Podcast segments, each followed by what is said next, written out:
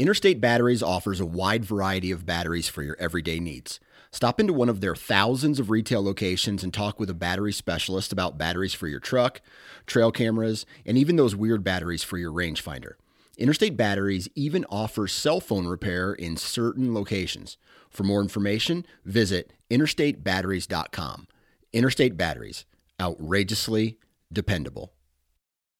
HuntStand is the most popular and functional mobile hunting app on the market. With a variety of base maps to choose from, satellite imagery that is updated every month, the ability to check the weather, no property information, and even catalog your trail cam pics, HuntStand even gives you the ability to import pins and location markers from other mobile apps. Visit huntstand.com or download wherever you download your apps. Enter discount code SN20 at checkout for 20% off.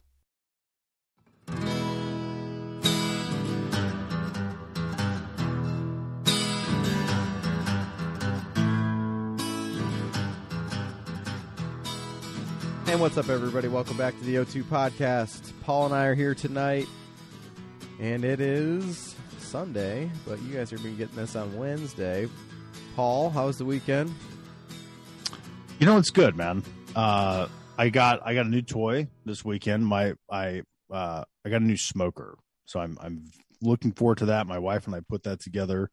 Uh, currently, it is at about I don't know 450 degrees with a bunch of wood in it, trying to get uh, all that press grease and all that stuff burned off. So, looking forward to that, man. Can't can't wait. Hopefully, we're throwing some I don't know fall turkeys or a venison crown roast or something. I don't know. We'll figure figure it out. But yeah, that's what uh, that's what I've been doing the last couple hours, man. What are you up to, man? You, you I, I so we've been recording these. We've been we have a new TikTok page.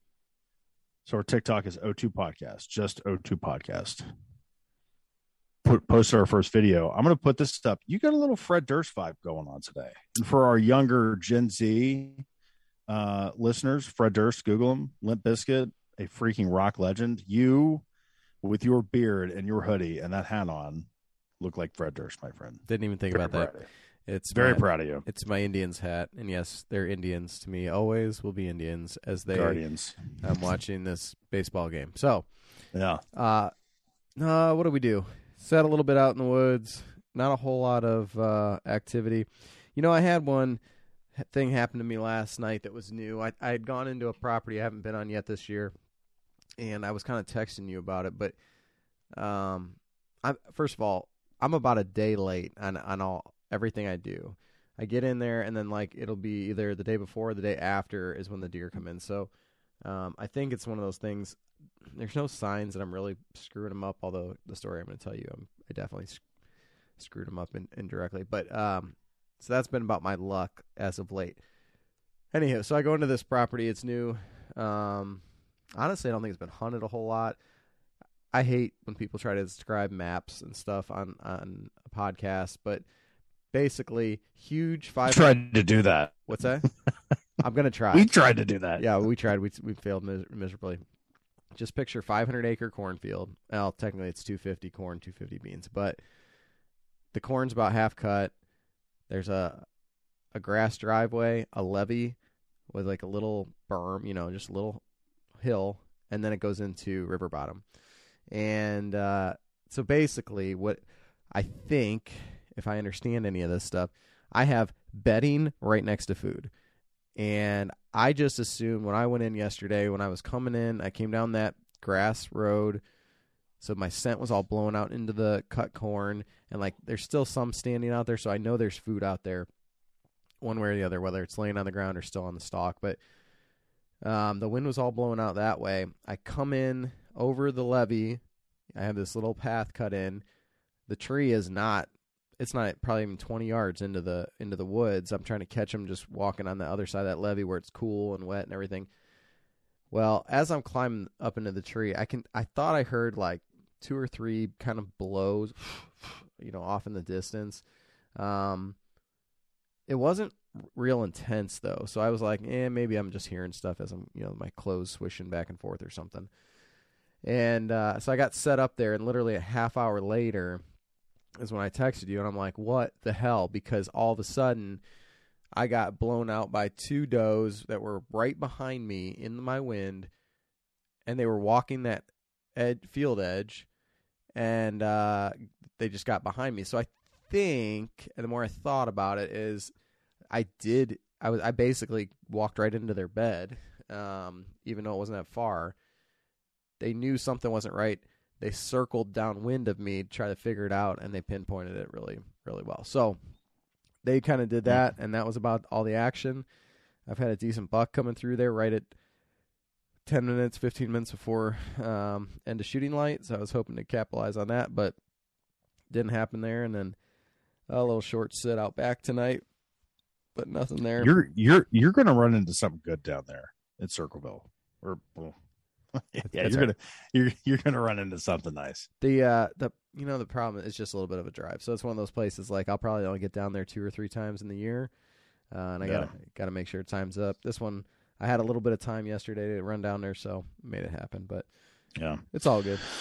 Yeah. So before we before we dive in too deep, I want to say thanks to our partners of the show, Go Wild Months. They released hundreds of brands uh, onto their shop on Go Wild website app.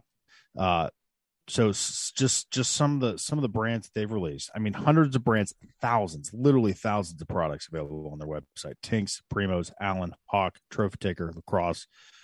Trophy Ridge. They got all sorts of bear archery products on there. Now you can buy bows, crossbows on on on their wildlife research center. So you need scent control, Kryptek, hunter specialties, all sorts of good stuff. So time to go wild.com, download the app. They got the shop button on there. Sign up, get 10, uh, 10 bucks free. And also they're doing like a double uh double your rewards points because of the of of all the new you know the thousands of products so you can get to get to your rewards quicker uh via the app so so check that out so Tinks, just real kind of kind of sidebar. I met at the ATA show in Columbus, and this would have been in like 2000, oh god, 10 maybe 12. Tinks, the guy that owns the the the the deer scent company or whatever, and so this guy's like, I don't know, man, five foot tall, literally. I mean, five five max, and he's got this cowboy hat on. He's got this Texas button up shirt, looks like the Texas flag, and and and I was down there working with a game call company, and there was a there was a company right next to us that was passing out these free shots. It was called Strut and Rut, right? So there were these energy shots that looked like they were in like 12 gauge shotgun shells. And so I was helping these guys out passing shots out. So this guy Tink was always coming up and he was down on these shotgun or these these little shots of, of these energy drinks. And he asked me, Andrew, he said, Andrew, or he said, Paul, do you know why I call my my product Tinks 69? No Tink, I don't. And I knew what was coming. Like this old man had just just set me up on a tee and was getting ready to hit me out of the ballpark. And he leans over and he's like, because I want to be the mother ever that invented the 69. He grabbed that drink and he took off running. Last time I ever saw him. So that guy is a legend. Uh, you can buy his products on Go Wild. So uh, also thanks to Tethrd uh, for their support of the show, tethrdnation.com. They got a lot of stuff in stock. Uh, you know, you can still get into a system, still practice. It, it took me a little bit to get used to it. I'm getting better. Uh, I am hopefully going to go out sometime this week. I'm starting to feel better, Andrew. I think I can saddle up a tree. And, Can your uh, your nose can hi- handle the higher elevations? yeah, yeah. So the the thing that really is is kind of affecting me now, and if you've had this this sinus surgery uh, during the colder months, you might know what I'm talking about. Is the cold air. I mean, when I breathe in that cold air, because my sinus is still you know, it's still really sore and tender, it really is uncomfortable. So, uh, yes, but hopefully uh, this week I will have some time to get out uh, in that saddle. I'm gonna have to shoot my bow tomorrow. I'm gonna do that uh, probably in the evening. I'll be in Indiana tomorrow most of the day, but yeah, tethernation.com. Get your uh, get your saddle on. Uh, that's a good that's a good line. Write that one down. Get your saddle on. There you go. so firstlite.com also i'm i'm sitting here wearing my catalyst vest uh for whatever reason uh man their whitetail sale is ending 20% off get on on their all of their specter uh gear is on sale 20% off right now landers so that's uh, I think that might be done good. by the time that we release this, but keep an eye out. That stuff happens every once in a while, so yeah. always good to jump in there. But um, what else, man? Let's go around and look at the update on some of the seasons that have opened. We've perhaps missed a little bit of this. I apologize. I my brain kind of gets in a one track one track mind uh, this time of the year. So, Paul, I can't believe you even let this happen. But October eighth, we opened up the fall turkey season. fall turkey yeah i you know i was in a weird a weird state last week You were with, uh, foggy. yeah, it was a little a little foggy, but yeah, fall turkey hunting is open in select counties. It's not all the counties. You'll have to check your regulation book to see the counties that are open.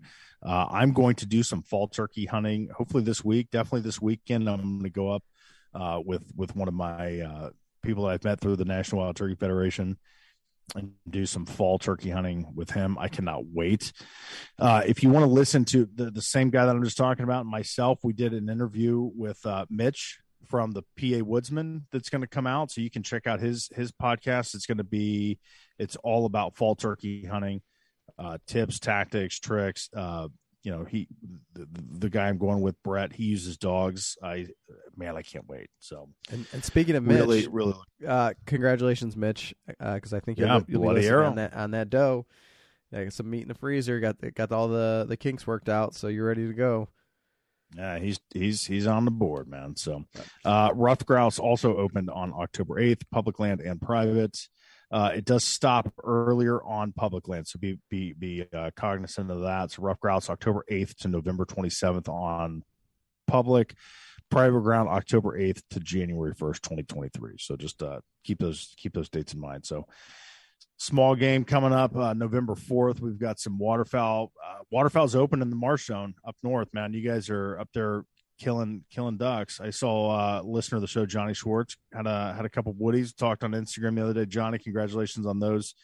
Uh and if you are a duck hunter, goose hunter, whatever, waterfowl hunter, deer, turkey, doesn't matter. Uh don't forget we're doing the O2 hunt camp. Feel free to, you know, reach out to us on on Instagram or Facebook or Twitter. Uh, not Twitter, excuse me. I don't know the password to that, but uh, Facebook, Instagram, Go Wild, all those, uh, and you know, try try to get you on the show. So Excuse I'm me. excited. You all right, Fred Durst? Yeah, I'm good. Uh, so yeah, I think that oh, American Woodcock that also opened up on October 8th. So, um, and closes November 21st. In case all Yes, those woodcock yes, it- hunters, yes, it if, did. if you were wondering. So, uh, let's see news from around the state, Paul. I've got the updated deer numbers. So I think this was through. Let me get that exact date. As of October 13th. Yeah, this is different than last week, I think. We're up to 20,487 total deer. We've got 7,101 antlered, 13,386 antlerless. And the king of the counties is Coshocton has to be right. yes, back to back weeks. You know, it's funny. Ah. I got I got a text after I read that last week, and uh, it was like Coshocton County with all these king crown emoji things. I was like, oh boy, here we go. Oh yeah, there you go. So We need to we need to like dedicate uh like uh, a county captain or something that if if if your county wins uh the deer harvest, we'll get you like an O2 championship belt like from WWE. So, uh, you know, the other thing, uh, listeners, if you were if you were out there and you you've been hunting in the DSA, so we've got Hardin, Wyandot, and Marion counties. Uh, I I'd, I'd like to see what uh what it's like up there. If you're seeing a lot of deer, if you're seeing any any prevalent issues of of chronic wasting disease, if you you know if you've got if you've harvested a deer and it's tested positive for CWD, uh, I'd love to hear uh, you know about your experiences. So feel feel free to reach out. We'd love to love to hear what you're seeing up there. So I will be up there very shortly, very shortly. I got that two week uh, controlled hunt and and uh, uh, in the DSA up there. So I'm looking forward to that. that's exciting. I can't wait for you to go up there. So I drove one of one of the other uh, controlled hunts I I got. I drove by my area, my little zone, and there were six deer in the field. There were two bucks. One of them like was outside of his ears, but he wasn't huge. I mean, he's still pretty young, but good deer. The other one was just like a little basket rack six or eight. I couldn't really I couldn't really tell. But uh, and there and there were a bunch of does running around. So seeing a lot of them, I just got to get I got to get out there, man. I've been I've been in a been in a hunting lull. I've been I've been lolling like the Bucks uh, here in October. So, any other good news? I don't think so. It's kind of just a slow. I know those schmucks, uh, the, those walleye cheaters we saw. They got charged with four uh, four counts, three felonies, one misdemeanor. They're looking at some potentially pretty serious uh, serious jail time, a lot of fines, and hopefully they're never fishing or hunting uh, in any state in this great country ever again. So I don't know. We'll see. Okay, so But- one of the the press releases I got, I'm not even sure what this is. I'm gonna read it, and maybe it'll make sense once we get done. It's not that long, so just bear with me. But it's called "Haunted Houses, Terrifying Tunnels, and Other Scary Stories." Do you believe in ghosts? The Ohio Department of Natural Resources is getting into the spooky spirit with campfire stories about some of the state's spookiest spots. People know about ODNR's beautiful outdoor spaces, but they may be less familiar with the mysterious backstories that go with some of our historic properties, said ODNR Director Mary Mertz. We're excited to get into the spirit of the season and teach a little lesson about these places all at the same time. Fiery Embers set the scene for the stories which will be released once a week through no- October. Telling the tales is Hocking College professor and renowned co-author of books like Haunted Hocking, A Ghost Hunter's Guide to the Hocking Hills and Beyond, Pat Quackenbush. The first story is told first story told is that of Sealy Rose House in Lucas, Ohio. The home near Malabar Farm State Park was the setting of a triple murder in 1896. The house was home to the Rose family, David, who operated a mill on the property, his wife Rebecca, their son Walter, and their 23 year old daughter Celie. In June 1896, Celie poisoned her family with arsenic over their disapproval of her infatuation with the neighbor. Uh, to find out what happened next and why some say this site is haunted, watch the video here. And there was a link. So I'm sure this is on ODNR's website, but if you're in the Halloween mood and want to hear about some of the creepy places around the state, here you go. Uh, and that is a story I've never heard, and it's kind of um, So is it Sealy? S E E L Y? Sealy House? C E E L Y. Dealey. C C E E. So I'm I'm, I'm intrigued. I mean, Oh, wow. damn, Sealy. I mean, I was just- that escalated real quickly. Yeah. What, a hundred some odd years ago? So And she wasn't even depressed. have you have you been media. to the have you been to the Moonville Tunnel? No, in told me about it. Yeah. So there's there's a bunch of you know tales that that go along with the Moonville Tunnel, and if you if you've hunted or, or hiked or camped in Zaleski, I'm sure I'm sure you've heard it, but it's pretty neat. I I've never. I don't know. I don't, I don't get scared, you know, down at the Moonville Tunnel. I mean, it's it's it's pretty it, it's it's intimidating. Like it's just this old structure, and then you know, in the woods, like you, you can find, you know, in Zaleski and in, in Vinton State Forest down there, uh, you can find like these old abandoned structures, you know, from like from the from the iron ore operations, and you know, there's old telegraph lines, and I mean, so there's some really neat stuff in the woods down, you know, here here in Ohio. I guess you just have to be willing to look for it, and uh, like there's I, I found it, it's funny. So if you Google Vinton Furnace on Google Maps, it'll pull up and there are pictures. You know, like you can add pictures, and there's like I they're they're brick, but I don't know if they're like brick ovens. I'm not sure what they are. Uh, but there's like these this structure, this like abandoned town in Vinton Furnace, and there's like these brick little domes. Um, I don't know. I'm an idiot when it comes to that stuff, but I I found those down there, and someone put someone else found them and put them on on Google. It's pretty neat. But hear all sorts of ghost stories about you know Moonville Tunnel and Vinton Furnace and the Hope Iron Furnace. There's you know a, a, a lantern. So, thank you, Spectrum Internet, for a lot. Q Spectrum. allowing us to drop out. But we're back, okay, and we're uh, now going to continue our our introduction here, and we've got uh, we just cut done covering the spooky places of Ohio, and don't forget Mansfield Reformatory because that's a huge. That's a good one. Yeah, So- I haven't been there. I've never been there. I've been to the Moundsville one uh, in West Virginia, but never to. I drive I drive past it all the time. So Yeah, all right, it looks pretty neat looking. other news around the state. We've got our continuing to get our vibrant colors uh, display, all the leaves, right? And uh, I'll tell you what, I I don't care anymore. I'm ready for the leaves to fall off the trees so I can see further in the woods because Yes, I've seen enough orange and red trees. I'm ready. Yep, it's time time for no more leaves. So uh, that's an update. If you really want to find out, go to ODNR. What's the website? I think the only other thing that I really thought was uh, interesting. Uh, there's applications open for ODNR summer internships. So any of you young folks out there looking for an internship, uh, you can apply at ODNR's website. It looks like through December 9th. So There you go. good opportunities. Internships. Yes, it is. So rut's coming up. Pre rut, man. You getting excited? I'm real excited. I have a thousand and two things that I need to get done Yeah. before I can just kind of focus on that. And this happens to me every year, and I don't say no to anything. And the next thing you know, my calendar's full, and I'm trying to. But you know what? You know what it does though. It keeps me from burning stands out any more than I already do. So I don't know. I, I want to go out and explore some some public land just in again, but still we got to get that third doe out of the way for you so that you are fully fully focused on shooting antlers. Yeah.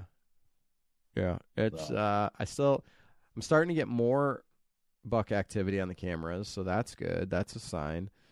Uh even some within shooting light, so it's not like it's just the middle of the night, but I just Yeah. I was sitting in the I'm tree- seeing I'm seeing definitely seeing more more bucks. Yeah, I was sitting in the Like tree tonight, have. and I was just looking at my calendar, and it's like, you know, whether it's picking kids up, dropping kids off, work stuff, soccer practice, football practice. My brother's playing in a. He's got a show this weekend at Nationwide Arena. He's opening for some band called Camp or something. I don't know, but it's at Nationwide. So I hopefully get. I got to go down. Good for him. Go see that. Yeah. So it's it's you know it's those kind of type of things that we're trying to get figured out. How about you, Paul? You ready? I'm ready, man. I uh I definitely I want to get something in the freezer quick. I I I mean I've only been out twice. I've been so damn busy. Uh but I am I am looking forward to it. I've got a lot of really good you know the the DSA hunt, the I've got 3 controlled hunts uh that I'm I'm I'm fortunate enough to participate in. Uh actually excuse me, four, four controlled controlled hunts. Uh someone invited me on on a on a fourth. So I am really really uh I've got high high hopes, high expectations for uh, my deer my deer hunting season this year. Waterfowl's going to open up. I'm going to do a lot of that. I really enjoy that. Obviously, fall turkey. So I just like being in the woods. I like killing stuff. I like eating stuff. Uh, man, I, I I will say I am excited for. I mean, the rut's just so fun, man. I mean, they're running all over the place. Like they're just, you know, it's just cool. You know, it's a it's a fun time to be in the woods. So, I It is. you know, we talked to we talked to you know our our our, our upcoming guest about um you know kind of hunting before the rut. You know, when when the pressure's highest, and you know, I heard I heard Kirk Iyer, the WCB CB guys, they were talking about uh you know kind of their their best best days to hunt. None of them are in the rut; they're all in the pre rut. You know, last week October, I saw a stat. I don't I don't know where I saw this, so I can't really um, I can't back this up, but it, it it was the the deer kill totals like for each day across the country. So the, the so there were more deer killed on what day? Just pick a day. So I'm going to say from October 20th until the end of November. What day had the most deer killed? Halloween. So Halloween was number two. October 25th, my birthday, was number one for for deer for deer kills. I was like, damn, that's that's pretty sweet. So pretty cool. told my wife, uh, I'm going to be in a deer stand on my birthday this year. There you go. Turn 40 in that tree saddle. So, oh, buddy, you're we're getting old. I know, 40, man. 40 years old. 30s are over. Put uh put a pin in those. I'll tell you what, man. I, I growing up, I remember in my 20s, people always say, "Oh, my third my 30s were better than my 20s," and that is a true true statement. Uh, I really hope that you know my my 40s are going to be better than my 30s, man. I hope it just keeps getting better with age, right? Yeah, there you go. So this week's um, guest is Tony Peterson, and TP. I know we've had TP3. TP3. He is a third timer. He's right behind Gage Hall. So, uh, Yeah. which Gage? Gage Hall got another deer up there. Did we talk Dude, about that? I don't know if we did. Gage, no, we didn't. Gage killing deer, There's- man. There might not be First any first deer, buck. no deer left in Northwest o- Ohio. Well, none for his dad. Is is is old B Hall on the on the board yet? No, but now it's his turn, right? So okay, there we go. Yeah, yeah. get the youngster out. Leave his ass at the the house next time. Uh, funny. But That's the, uh, awesome. Tony Peterson is back, and I know I, anybody who's like, "Oh no, Tony Peterson again on another podcast." He's on a lot, the dude. But you know what? It, it- I'll just tell you, He's he- on a lot because he's good. He's good at communicating. He's good at talking about deer hunting. He's good at killing deer. The dude is so down to earth and generous with his time. I mean, yeah, he, I can't say enough good things. Uh, we try to have a little bit of fun with this. It's not all you know grind and deer talk. There's some some you know humor as well as some kind of insights on different around. things. Yeah, uh, but it's good. And, and Tony's he's the man, and I I really I appreciate his time, and I I hope everybody follows along with him because he is, like I said, super super down to earth um, when it comes to all this stuff. Yes, he is. So, uh, as far as finding us, we've got uh, Go Wild. It's uh, the O2 podcast. Our website, the o2podcast.com. We got some shirts and stuff up there for sale. And then. TikTok, O2 Podcast. Yep. Paul's running the TikTok side of things. There is a Facebook. Don't really care about that. Um, Patreon. If you guys want to support the show, we've got patreon.com backslash, I think there's forward slash, I can never remember which one it is, the O2 podcast. And yeah. Is that it? It's all good. I think that's it. It's all good. Good luck if you yeah. guys get out there in the o- woods. Yeah, O2 Hunt Camp. Keep them coming, man. We've enjoyed the interaction coming in uh, on Instagram and, and, and, and Go Wild and all the socials. Keep it coming. We love hearing that. Uh, you know, walleye fishing is getting, you know, fall walleyes getting in. Send us send us walleye pictures in, and man, keep keep them coming. Sounds good. I appreciate it. Appreciate everybody for listening, and we'll talk to you next week. See you guys.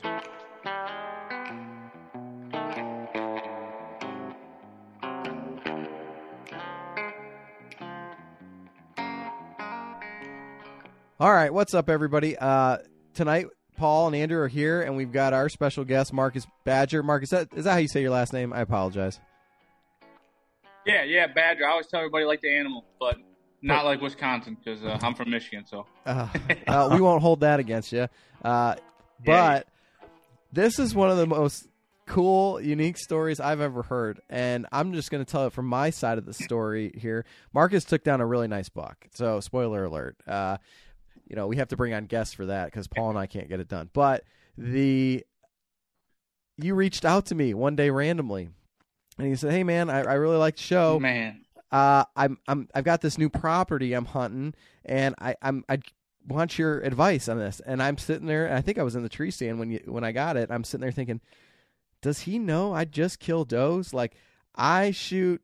The ones without antler. I don't have any fun stuff hanging on my walls. Like, and and we kind of talked about that. And you're like, no, no, no, I, I want to hear what you have to say. And I don't know, you sent me a couple maps back and forth, and you know it's really hard. But you know, like, well, the wind's coming from here, but man, you had that, that where you was bedded and different things, and I'm like, oh, I, I guess I would sit about there.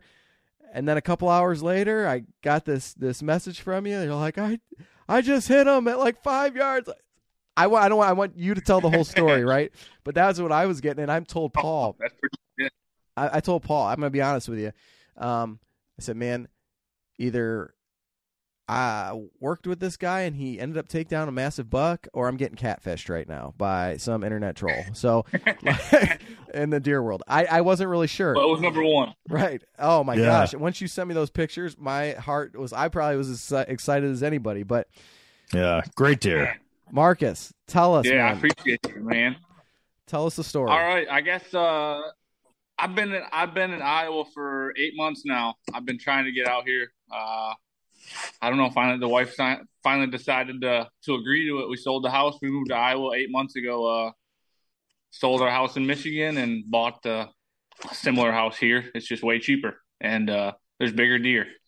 Um, yeah, I guess the it all came together, man. I I found a there's a gentleman at church that serves on a team with me, and uh, he's an older gentleman. His brother owns some property a mile down the road from me, and uh, he said, "Hey, go knock on his door and see if uh, he let you hunt."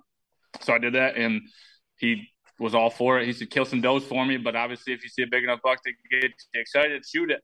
Well, he had one property that's uh, I think it's like 420 acres, and he's got one that's like 81 acres. Well, I had been hunting the the bigger chunk, and I seen some nice ones in the morning. Um, that were ju- they were just too far away. Uh, I felt like I'd been pressuring that too much, so I decided to go this 80 acre chunk. I think it was on a Tuesday in the evening. I walked in there like four o'clock, walking through the corn, so not could see me. I jumped up a doe and I jumped up this buck. Uh, could see him clear as day, walk away from me. So he didn't see me, didn't smell me, but he definitely heard me. So I just stayed right where I was at, hoping maybe he'd come back and I wouldn't make any more noise. Snuck out of there. Well, two days later, the wind, I looked at on lunch and the wind had totally switched to what I needed. I needed the wind to blow south so it would blow right back in the pond, wouldn't blow anywhere near where this buck was. It's just one section of timber in between two cornfields that aren't cut yet. and uh, so I just needed that wind to blow back in the pond. I snuck in on the east side, um, so where my wind was blowing perfectly back in the south. Um, I was going to sit in the back corner of that cornfield, um, where Andrew and I were kind of talking about, but I was like, you know what, I'm feeling froggy. I'm going to push a little farther. Uh, I knew right where I was like, I hope he's bedding in this spot because that's where he was bedded two days ago, and uh, I didn't think too much. Well, I seen this heavy trail with a, a buck rub, like I mean, it was six, eight inches diameter, big old buck rub, and a heavy trail. Um, there's a little opening of grass planted there, and I was like, you know what, I'll just sit right here on a log. Didn't cut any shooting lanes, didn't do anything, just sat there. Um, it was like four o'clock when I got in there, just after rain. Um, really windy, so it's pretty easy to be quiet. I didn't jump anything. And then uh, I don't know, something something told me just to be ready, you know, at five o'clock. So I got on my knees and uh, sitting on my heels, had my bow in my hand, and I wasn't even really, you know, thinking of, you know, watching for deer as strict because it wasn't deer time. You know, it's five twenty-five early October. Um, but I still had my bow ready, and out of the corner of my eye, I just see this buck come trucking down the hill across the green fields, and I thought he was going to run away from me a little bit, so I tried standing up, and my right leg had fallen asleep because I'd been sitting like that for too long. so I couldn't stand up all the way. And luckily, he cut towards me right up the trail at me. I mean, like if I wouldn't have shot him, he would have stepped on me. That's how close he was. But just because he was on a little trot, not scared, just on his normal routine, I I didn't move. I was just already in, in motion to where I could draw. He uh he you know I had no movement, so nothing triggered him to jump or anything. I didn't have to stop him. I shot him in mid stride, and like I said, it was five yards to where I hit him, and I knew I hit him perfect, but I mean, that thing looked like a horse standing in the woods, sitting on the ground level with him. So I seen him, you know, he did the whole tucked his tail, jumped, ducked, and ran. And I watched where I stopped, listened. Um, I swear I heard him crash, but I, I kind of just had the whole, uh, I had it all, man. I enjoyed the whole moment. I got to sit there. It was quiet. The wind had stopped. So I soaked it all in. You know, I was like, I killed him five yards. I seen where the arrow hit. I just soaked it all in, you know, and then, uh, I went out, found my arrow about 15 minutes later and seen it was a full pass through. So I, I, I was thinking everything was good. You know, that's uh that's how I, I kind of got the arrow in them. And uh, I was like, you know, I'm gonna sneak out of here so my kids can come enjoy this with me, and so I don't press press a big buck that I just shot 15 minutes ago. My wife was uh coming. She was at a jujitsu with the son. Me 15 minutes. So just meet me here. Just a buck, and uh, so yeah, they came, met me. We went and looking for blood, and it was just it was small, small blood. It was coming out of both sides, but it was very, very little blood, which really freaked me out because I knew I hit him good.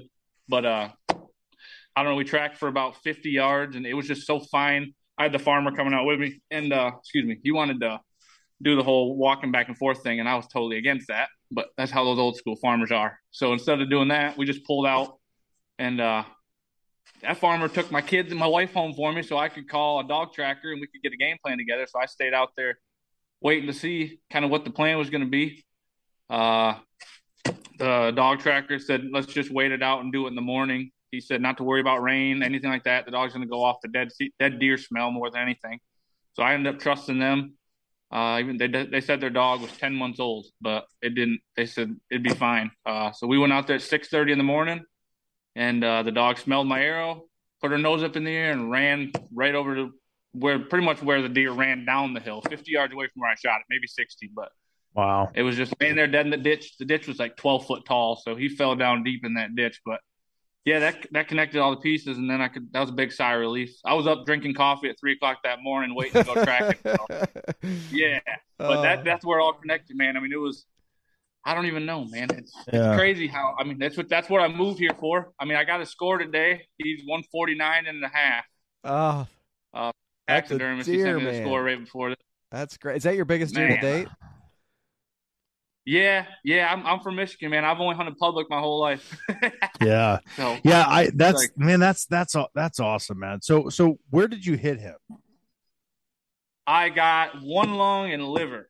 All okay. the blood was puddled in them. I this is I stayed up watching videos all night. I all right. I ordered. Uh, I don't know if you, you Vector. They got their new broadheads. Um, yeah. they haven't been sent out yet, so I had to throw my my old G5 Montec that I've always ran and had good success with. Always loved them, but uh, I think since I was sitting literally five yards away, maybe even four and a half, it was like a bullet going through him. So there was not. It was. It just pierced him.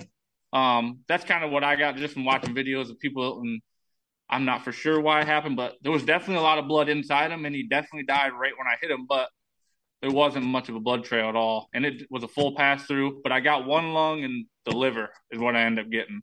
Okay. And I got him in mid stride. Like I said, he was walking up, kind of quartered away where I could see his whole side. But I'm surprised I put it right in that pocket. looking at Yeah. your pictures and stuff. I wouldn't have thought it would have been that far back for the liver, but it must have gone through. I don't know, but a uh, weird angle, yeah. Yeah, yeah, five yards, man, five yards. Yeah. On the ground too. Don't get caught. I didn't want to make any noise. I mean, I could have hung a tree in there if I wanted, but I mean, I got a. I use a lone wolf and three or four sticks, depending on what I need, and that's just what I ran. I haven't.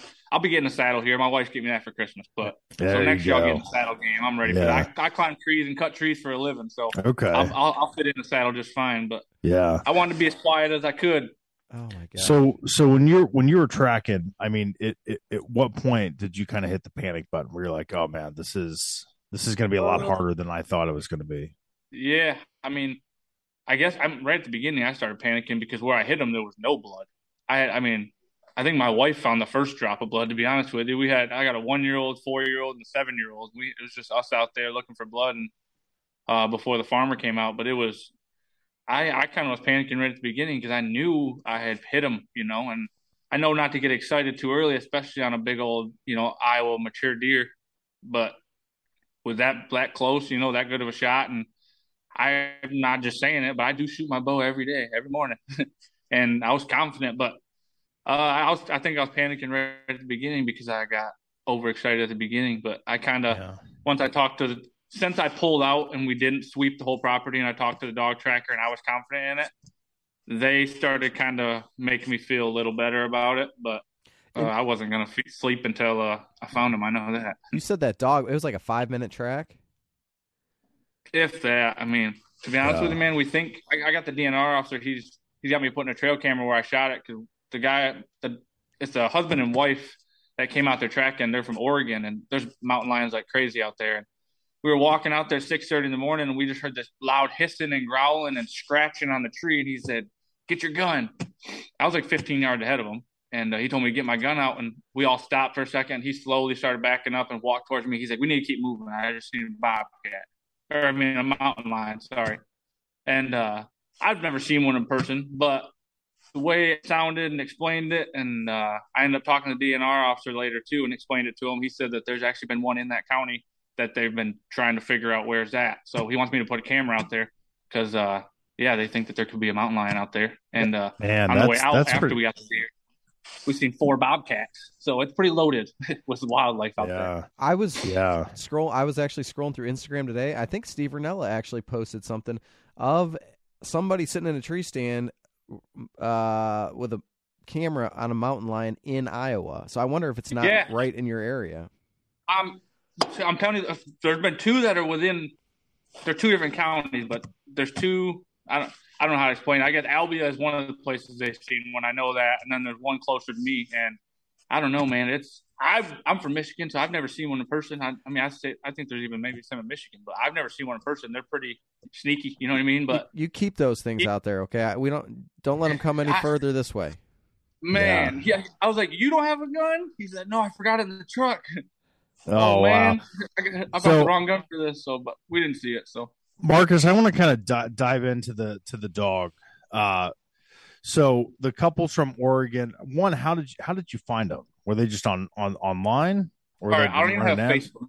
I, all right, I, my Facebook name is Whitetail Bass because I, I I hate scrolling on Facebook. I use it for Marketplace, and I think Instagram and Go Wild are way better. I'm not even Instagram honestly, but I feel like people can they still connect on Instagram more than anything right now. Uh, Yeah. so I, I deleted Facebook, but I made another one called Whitetail Bass just to just to look on that marketplace thing, and uh, I ended up finding uh, while standing in the woods looking for blood. I got on my little Whitetail Bass Facebook page, searched Iowa, and something came up. It said Iowa blood trackers, and I found it was a Facebook page, and they had like five thousand people on it. Like it's a big page.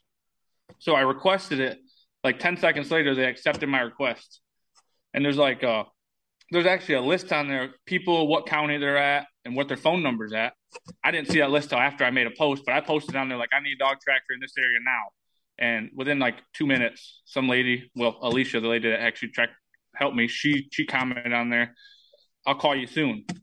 So that's how I found him is through this little Facebook, and it got so big because I guess uh, blood tracking just became legal in Iowa a year ago. So, and uh, it's, I mean, they're they're they're serious about it here. Yeah. They definitely take it seriously. It's one So- of the, one of the things that social media actually is could be positive for, right? Yeah, sure. I think so. I'd say so, man. Because uh, yeah, I mean, I already I feel like I gained some friends just just from running across these guys. Like Yeah. uh, me and the me and the guy Randy, he, we him and I hit it off pretty well, and his uh his wife and the way she was with that pup, it was so cool to watch, man. Yeah. So if you if you don't mind sharing, how much was it for the dog? Did they charge you? They said we don't want you to pay us anything. We only accept tips. So Oh wow. Okay. they were they had they had zero. There, I, I'm sure there are people with fees. I mean, Yeah. But- the from what I've seen, it was tips only for most of these people that are on there. okay. So Cool. I mean, I I was willing to pay whatever they were. You know, I was not going to give up the thing. I was like, whatever we got to do. My wife was like, you better have a top Yeah. number on your mind. yeah, ex- exactly. Well, man, that's a that's that's a great story. Talk talk about it. You know, man. You know, last year you're hunting public in Michigan. This year you're Ugh. hunting freaking private land, almost 500 acres in Iowa. Like that's uh, that's Man. unreal, man. What? I know I feel like a Man. kid in a candy store. It's Yeah. almost like because I, I I had a. I mean, I grew up on a farm up northern Michigan, and we had 300 acres that I would. I shot my first spike. I shot a six point there, and then as I got older, I lived way far away from it. I went back there one year and bow hunted, missed. I mean, it was like 160 inch 12 point that nobody ever hunted there, and I missed it there 60 yards in a rainstorm. So there were some big ones up there, but mainly, I mean, my adult life, all I've done is bow hunt public land, and uh, I got this one right here is uh is like 93 inches or something. This is uh this is my Michigan public land. I went two Yeah. miles in for this guy. Actually, October 11th, 2018. So the same day, I shot my buck here in Iowa. Just four Yeah. years later. We should So all that was pretty sweet. we should know. But uh, Did you say October 11th? yep. Okay. Yep. And so that's when those deer are, are lulling, right? So I would say, yeah, right. I would say like the 11th through the 16th. I know like the 15th through the 17th is money for these bucks getting these early hot does, but I've always seen on the 11th bucks every. I mean, in daylight, even on trail camera. So that's my special day. It's different everywhere, but I brought the same special day from there. I mean, it was a little different here. I knew it was bedded, but something I don't know. He was on his feet at 5:30 in in the evening. Whether that was because I jumped him two days before around that time or what, but he he came on a string. So, but yeah, Yeah. it's definitely was- different hunting uh, hunting there and then hunting here. It's Yeah. eh, I don't want to say it was. It's a whole different style. You have to use strategy, not just win, but you have to use. It's just just totally different hunting. I mean, I love the grind of walking in, trying to hunt where different people are and stuff. But I wanted my first deer on Iowa to be on public. I got some monsters on public on trail camera still. So, and I still got a second shotgun shotgun season tag, and my wife's dad he drew uh, Iowa this year for that same season. So we're gonna go try and Okay. put one down on public together. So Yeah, I was gonna I was gonna ask you how how it works in Iowa. So you so you can shoot multiple bucks in Iowa. Yeah, if you don't own land, you have two buck tags. If you own Okay. land, you can have three. So, but you have to Okay. shoot one with gun, one with bow. You just pick your season with the early, late, muzzleloader, shotgun. Okay. Man, that's cool. Good deal. Well, Marcus, thank you so much, man, for for sharing the story. I, I really enjoyed it. Let us know how that second gun season goes. So Yeah, man, think- I'll definitely keep in touch, and you guys do the same. You're gonna get one down, man. I appreciate what you guys do for real. You guys are awesome, both of you. no Well, problem. Thank you, man. Well, we really, really, really it. appreciate Yep. that. Yeah. So good luck the rest Yeah. of the way, man. Fun to grind. Shoot straight, brothers. Yep. Appreciate right. it. Thanks, man. Take care, Marcus. All right, man. Yep. See y'all. All right. See you, bud.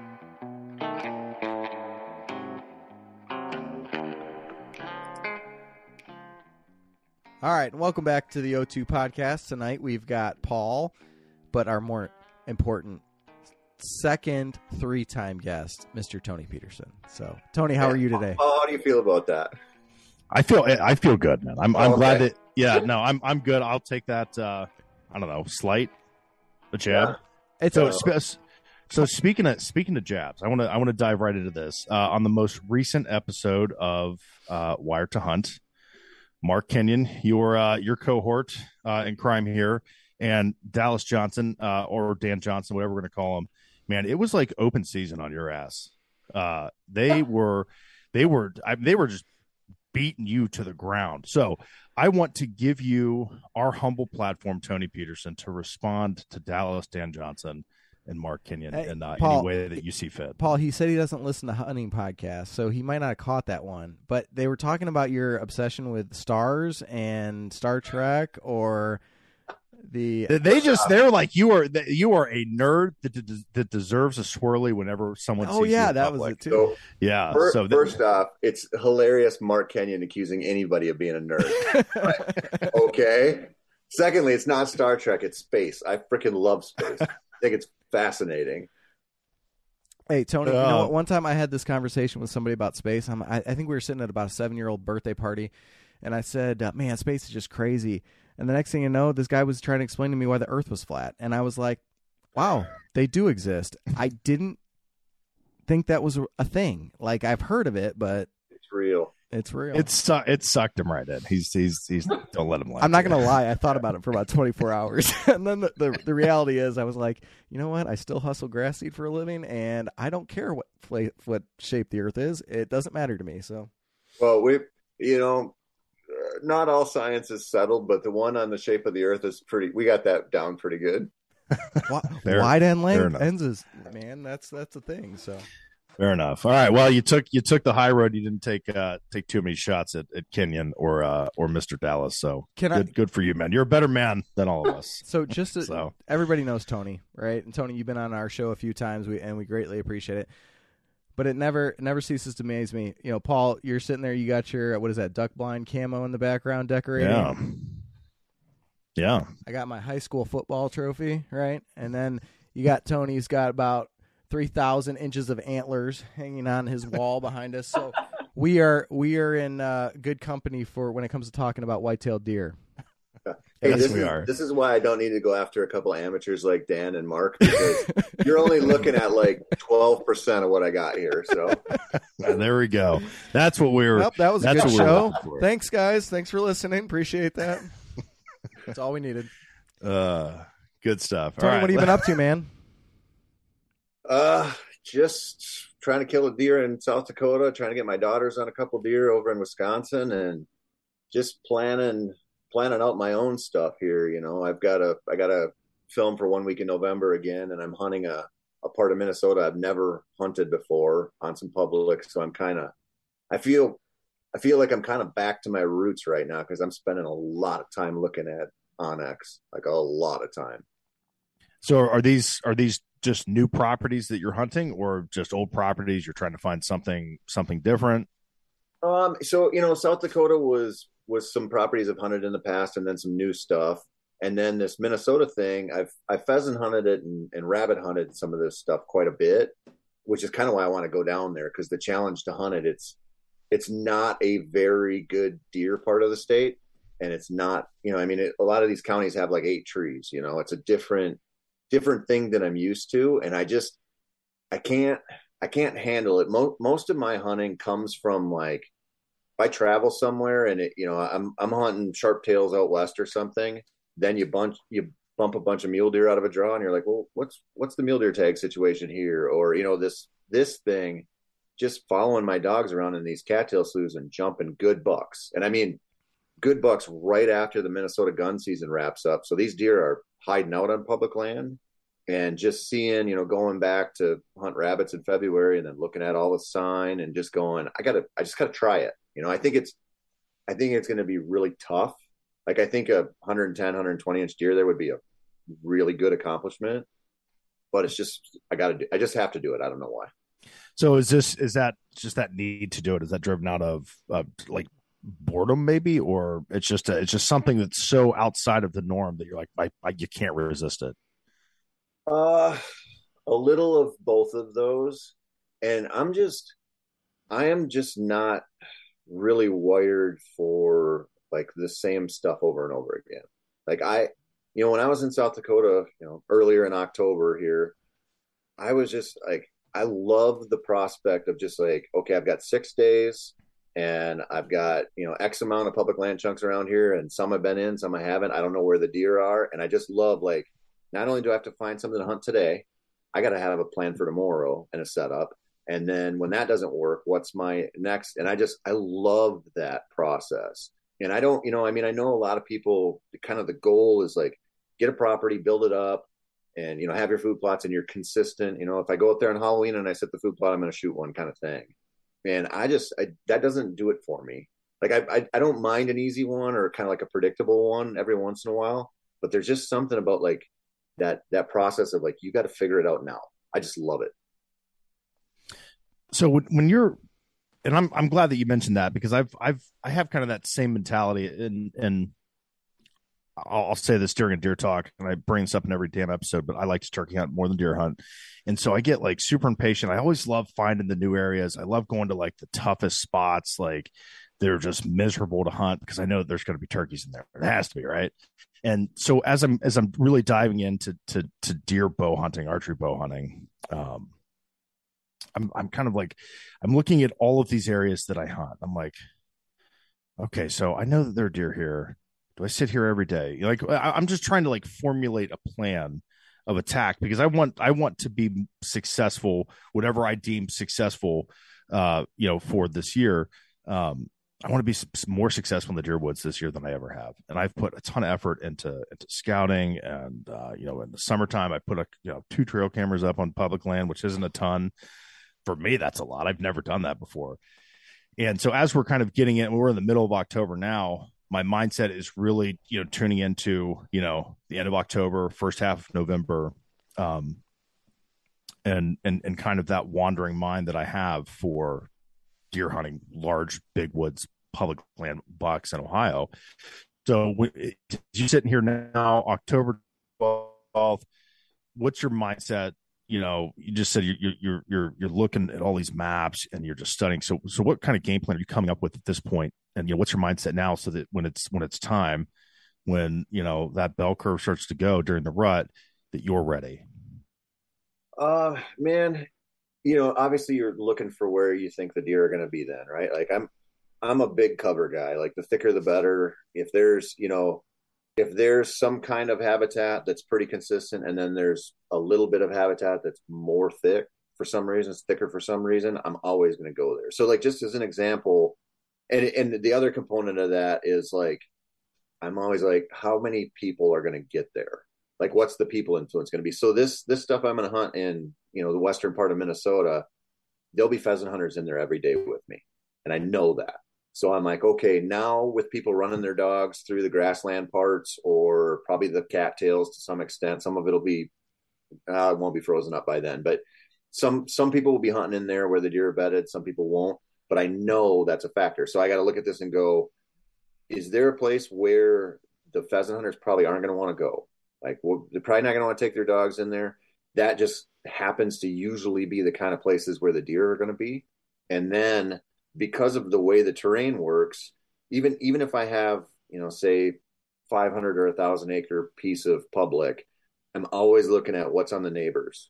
Because if there's a in that kind of country, if there's a old homestead, you know, 400 yards away from it here, and there's a little creek bottom here, all of that stuff's going to play in. Because those deer, by the time I'm hunting them there, they're going to be covering ground, and they're going to go I know there's a doe group that beds in that homestead, and I know there's a doe group that uses this, and and it's going to be like kind of how you hear you, some people who hunt Coues deer down in like Arizona, they'll they'll scout out instead of spotting and stalking like most people do, they'll scout out these little doe groups, and then they'll hunt them just like you would a whitetail, where they go, this doe group lives in this drainage, this doe group, group lives in this drainage. Where's the connection? Where's the where's the ridge or the easiest you know spot to get through?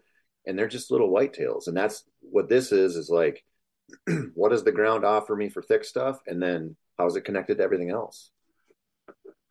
You know, I, I read an article today in Petersen's Bow Hunting magazine, and it was Bill Bill Winke started the article out by saying hunting deer in the rut is not complicated.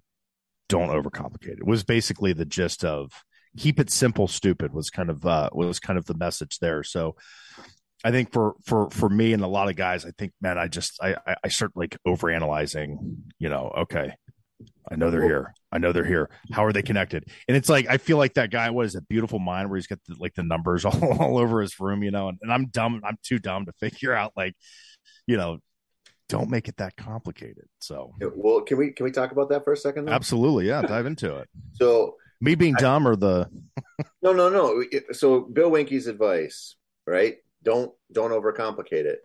Here's the problem with that, and I I know Bill well. I love Bill. I used to edit his articles at Petersen's Bow Hunting, but he's not thinking somebody's going to come into his doe bedding area and blow him out, right? Yeah. You're, if you're hunting public land in Ohio, I think I think one of the biggest disservices we've done as the industry is we've taken, you know, these hunts that are essentially like high fence hunts without the fence, right? Like, and then all of our advice comes from that. And I go, okay, well, if the rut was the answer to all of our problems, it wouldn't be as hard to kill a big one during the rut in a lot of places as it is. And it still is. And so when you think about if you're if you're like, oh, I'm gonna just go get on a good pinch point on some public land in Ohio, it's like that doesn't mean anything. Like wh- what's around it? How many people are coming in? What's like what's the deer density? You know, like there's a lot more to this. And so I think we've sold this idea that the rut is just a matter of like do your all day sits on a funnel and you're good to go. And it's like it's not it, it on pressured ground and on public ground where you're going to be dealing with more hunters then than any other time, but maybe opening week. It's not that simple, and so it kind of depends on where you're hunting. Yeah, I, I know just from the spots that I hunt, uh, and just last year during during the rut, you know, just say November fifth, I don't know what day it was. Uh, the the the drive from the main road to the to the you know there's a couple parking spots through it. It's maybe a two mile two mile road into this public. Uh, I counted 27, 27 trucks okay. on that two mile stretch during during the peak, and a lot of out of state, a lot of Ohio boys. So it, I mean, it definitely adds. Um, that's a that's a great point. Um, you know, guys like me, I don't I don't get the luxury of not having other people walk around me. I mean, I there there are hunts that I see more people than deer and yeah. uh and and you know and, and a lot of that like could I go deeper into the woods? Yes. Uh, was it? Yeah. Look at that awesome pinch point. This awesome saddle. There's going to be deer everywhere. Though maybe th- four weeks ago when there wasn't, you know, humans walking all over. So I guess that's interesting. I, I think like for for me when I get into that when I get in that scenario, and I might have like two or three, um, you know, ideas. Okay, like I know that the deer are going to be here, and and were they? Yes, they probably were. That influence. I have such a hard time kind of even mid hunt, like, oh shit, what do I do now? Like my my my three day hunt is done. I mean, there's 15 dudes from North Carolina here. What am I going to do now? I have no idea. So what's like that kind of that plan? A is shot, B shot, C shot, D, E, F. Man, I mean, like we're going down the line. I mean, so when, when you're scrambling trying to combat pressure, what I mean, what what are, what are some of the things that you do preparation and like during the like when you're I mean, like, oh god, I have nothing else there's two things, right? So the first thing is the mindset. Like, if you go in there with an the, mindset that November 5th is going to make it easy because it's November 5th, you're in trouble, right? Like, I mean, you see this. I, I I continue like the more the more experience I get elk hunting, the more I just I, I look at whitetail hunting public land and I go, this is a mini elk hunt without the calling. Basically, it's like you're constantly thinking about the pressure. Where's the pressure going to originate? How deep is it going to go? Where's it concentrated? And how are the animals going to react? And elk are different because you don't typically have like a destination food source, right? You're not like, I know they're going to end up in the beans tonight, so they're going to start somewhere not too far away from here. They're going to they're going to browse wherever, you know, they're going to find food, but it's it's a different thing. So you're like, I got to use sign to find a concentration. That's it. Like if I don't find that, I don't have anything to hunt. And then with whitetails, we we kind of go in and we're like, well, you know, I know I, I, can buy a bunch of stuff that'll call in deer and I can I can go sit this funnel because everybody says I can do this and saddle up. And it's like it doesn't matter if you're not around deer.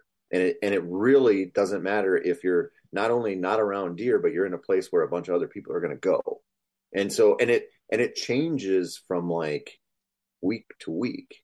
And that's that's where it gets really elky to me is like you think okay like oh this spot's going to be badass because it should have been you know they were here a month ago. And it's like you don't know how many people were in there and you don't know, you know like did the mast change what what like a lot of stuff changes the leaves drop things get different and we just kind of look at it and we go I'm just going to wait until that first week in November and things are going to get easy, but they don't. They might you might get lucky and have a have one come cruising through, sure. But like most people don't. And that that tells you that most people aren't doing it. So for me, I'm I'm always like I think of it my hunts in like two parts. I think about an evening and I think about a morning typically. And because I'm not sitting field edges or anything, so I'm like if I find a spot, I can usually sit at morning and evening, right? Like it's it should function pretty well for both so I always look at it and I go, if I'm trying to find a concentration, I get into some sign, I'm like, I'm going to set up here now and I'm going to come back in the morning. And if those two sits don't produce good sightings for me or something, then I got it wrong and it's time to move on. Because if I don't see them then, as long as I think the wind and everything worked pretty good for me, then I go, I'm not on them. It's time to keep looking. And I, I'll tell you, like on the the mindset example, like I fell into that when I went to South Dakota this year. I hadn't been there in probably I guess maybe like four years. But I went out there four years in a row. I killed four bucks on public land. I was like, this place is awesome, right? And I went out there this year thinking it was going to be easy, and it wasn't. It wasn't easy. And the first spot that I checked out just on a whim, first thing that happened, I passed up a buck on a pond. I was like, oh, I I got this figured out. It's 87 degrees. I'm sitting over water, and then I started getting my ass kicked. And I'm like, I can't lay eyes on a buck. And so I'm like, I gave up on this spot and went to some of this some of these other places I've hunted before and I re- I mean I found a lot of deer, but I could not get on a good buck. And what I what I realized was like I didn't give that first spot enough credit. I didn't look around enough. I kind of kind of wrote it off right away because I expected easy and it wasn't easy. And I went back there for my last evening sit, and the last deer I had an encounter with was like a 130 inch 11 pointer that almost came in. You know, I had him at 40 yards, it just wasn't quite right. And I was like, man, I went into this just thinking, you know, this is not going to be that hard. And I got my butt kicked and I just, I scrambled when I, you know, like, you know, the, the blueprint for this stuff. And I just let myself drift a little bit and it was a mistake. You made, you made a comment when you were talking about kind of the, the three, you know, the, the things to look for when, when dealing with pressure. And, and, and you said determine how the deer react. So if we've got I've got an area right now that I've that I have a camera out. I've got I've gotten five five bucks on it. Four pretty pretty immature deer. One I would say mature deer. I would I'm shooting this deer ten out of ten times. I've seen him. I've I've gotten him on camera twice. So and and and I know the reason I put it there. I found it in turkey season. It's a, like there was a ton of concentrate. There's a ton of sign. Mean, there's sign everywhere. Scrapes, rubs, all that stuff. So I'm like, let's just see what's out here. I've seen deer every time I've gone out there it's a really it's a really easy walk. I mean, it's it's it's it, let me let me say this. It's a really really hard intense walk, but it's short. It's like 500 yards from the nearest parking spot. So I know that, and it's got all of the things. You know, like if you just you, you know the, the the the top five terrain features that are going to move deer, like they're all there. There's foods, all of this. So I know that you know, come November, end of October, there's going to be people all over it because everyone else is seeing the same thing that I do. So when that pressure gets in there, how are deer reacting to that? Are they just going deeper? Are they going up over a ridge? I mean, are they just? Uh, is it like the the time that they're moving? Well, why do you how, think how, that people are going to be all over that? Just because it's so close? Um, I, I, yeah. My my my big my big. Paul has a sign right there. It says, "My deer camera says there's tons of deer down this way. Come this way." I should I shouldn't have been sending the onX pen to everyone. No, I'm just kidding. I didn't I didn't do that. Um, I mean, it's just it it's there's just a bunch of these ridges and like if you looked at it on a map and there's saddles everywhere and there's like this little open clearing that's maybe a half an acre and it's surrounded by freaking white oaks and i mean it's a public land spot so i know that someone has been in there before right the the times that i've scouted it the times that i've hunted it i've not seen any human sign. I haven't got it you know i hadn't i don't have so maybe maybe people won't be on there. I i i, I highly doubt it. Um it's it's fairly close to you know a ton of people some pop it's it's an hour drive from two very large cities. So i just i have a feeling that like i'm to have some competition. Uh I, there's a lot of other areas in this public spot that i think humans are more drawn to there's you know there's like these big open pastures and grasslands and, and so it's it's a really neat property but i don't know i'm not super confident in that spot keeping people out of it. I mean, it is oh. intense to get back there, but it's a very it's a very short walk. Like I said, it's less than 500 yards from, from road to to spot where I. The deer are in there right now. They're in there right now. That thing was blowing up today. Camera was blowing up. Kill them today. Uh, you know, I should have. I I was uh, playing dad, and I had doctor's appointments, and you know Hold on, all that Paul, good, what all was those my- good excuses. Paul, what was right? my text to you earlier? Uh, I don't even remember. Man. Are you It's going to been be a out there whirlwind. tomorrow? I think that, Yeah, I think I that's was- exactly and- and- what I said. Let's, That is, yeah. Are you going to be in there tomorrow? So Yeah, but eh, dude, this is this is another thing. It, this actually works in your favor if you're willing to do it. So many people have been conditioned to think they got to wait till around Halloween to go out and really get after it. Those deer are super killable now, and if you have a concentration of them on public land there, I'd figure out a way to get in there soon and go No, get one. no, Tony, yeah, Tony, the October lull. Uh-huh. Okay, these They- they- deer that they I see all They the time. sleep- during they hibernate for the entire month of October. Yeah, I've I've read about it on blogs. you probably read Mark Kenyon right there. Oh man, yeah. I, I had, I think I had 26 pictures of deer today from Yeah. this from this camera, and it, and it started at freaking 7 a.m.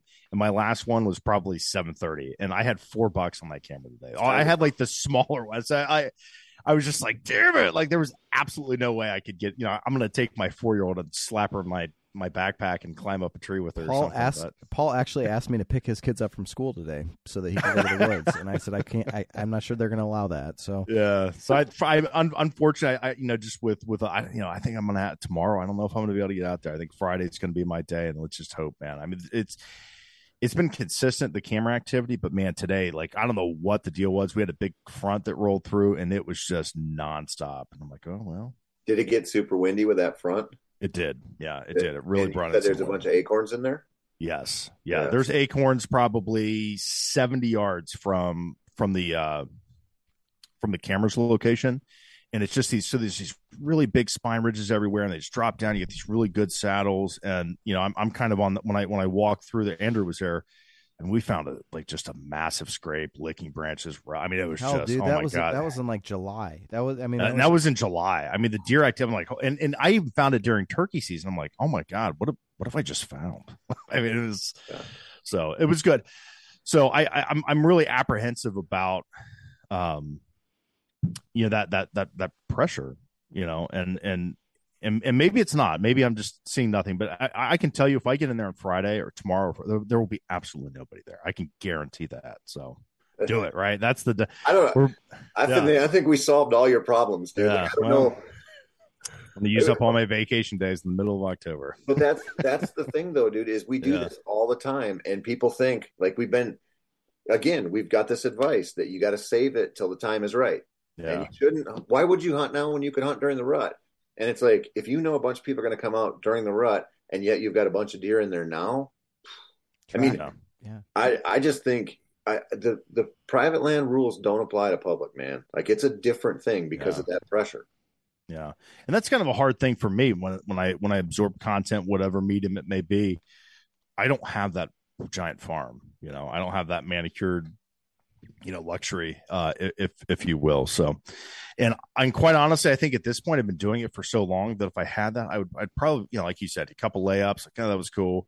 I would get bored with it real fast. I really would. I, I, I had access to turkey hunt 100 acres one time a couple years ago. I did it like twice. I'm like, that's so boring. I've been all over this property like 12 times, and it's 7:30 in the morning. So, um, Tony. I, uh, I got a question for you. So on on the flip side, Paul does a lot of the public, and I've got a couple private spots. Um, Mr. Mr. Luxury over here. no, we're not. What's you want to know about the private? Mr. Kardashian Yeah. here with Oh, his yeah, uh, bougie. He's like, oh, I'm gonna, I'm gonna go get my my gator, my John Deere gator, to go pick this deer up. And I'm Yeah. like, why am I here, man? You didn't need my help dragging this deer out. I carry it on my shoulder. he shoulders. just wanted to show it to you. right. yeah, exactly. All right. So, but if you do have private land, you got an act, an area where you're able to get in. Um, I know opinions are like assholes. Everyone has one, and they all stink. But like Mark Kenyon told us, here we go again. and Uh, this one stinks. I can tell already. on on day one, right of the opener, you're going big or go home, right? Let's uh, let's swing for the fences. If it if it doesn't work, you back out, right? And and if that's your be- your best spot historically, so our opener was September 24th. So for those listeners who maybe they took that swing on, on September 24th, they were like, "We're gonna go hit that hot spot, and and if it doesn't work, we'll back out until the rut or whatever." Um, I guess my my question is, how much sitting in a certain spot is burning it out. Where do you draw that line where it's like, all right, I need to back out, give this a few weeks to rest before I go back in and try to really hit it hard again. And one one of the reasons I ask is because I've had a spot that I sat in. I told Paul last week. I said this this this weekend is it. I'm burning it out. I'm gonna let it sit for a month. And I did that. I actually killed a deer, gutted it within you know yards from where everything happened, and the next morning there was deer back in there. Right. So it was like I I thought I was burning it out to the point where nothing was going to come in. Now remember, I'm like the champion doe killer of the world, but um, so I'm not talking about you know any world class deer or bucks, but at what point do you let a stand just sit, or don't you? Uh, they. I just let the deer tell me. I mean, I I burn out a lot of stuff, but I do it because if I go into a a property and I'm like, I'm going to sit here and, you know, if I'm seeing deer, I'm not going to move unless it's like, unless I really think I'm like, uh, could get on some big ones and I'm not or something, you know, but generally I always just feel like the deer are going to tell me and you, you'll know it. If it's burned out and they start, if they, if they stop coming by, they're going to tell you. And it, I think the problem is that people, they don't pay attention to that very well because they want to sit certain places, right? Like when you've got that that stand in that little bean field corner or something. It's like easy to get to, and you always see some deer that you, you just want to go there, right? It's easy. Like I'm going to see deer, I'm going to have a decent hunt, but you know, like, man, I've I've sat this stand a whole bunch of times, and now I don't see very much, or it's just not the same feel anymore. You burned it out, like you just know. So, but I think there's a, there all is also a little bit of magic involved with that, right? So if you just switch your arrow in the quiver uh, it'll bring deer in. Right, I, I, heard that once on a podcast. This guy said that if he if you just switch the arrow in the quiver, all of a sudden they come back in, and you know what? It works. I figured that out over the weekend. I don't think you listened to it very closely because I didn't say on the same stand. I also don't remember calling it magic. so, just for anybody who isn't familiar, I think was that was that on Dan's show? You were yeah. on there. You were talking about your elk hunt and how you had gone a couple days without seeing anything you decided to switch the arrows because you know you just had this kind of like superstition. superstition, man. That you know what, this arrow's not working. I literally did. That. I sat three times, and I thought, you know what, maybe Tony's got a thing here. So I switched the arrow in. Next thing you know, I had a deer in front of me. I thought, well, there you go, it's real. Listen, you can't argue with that. Like, that's obviously in the Geneva Convention.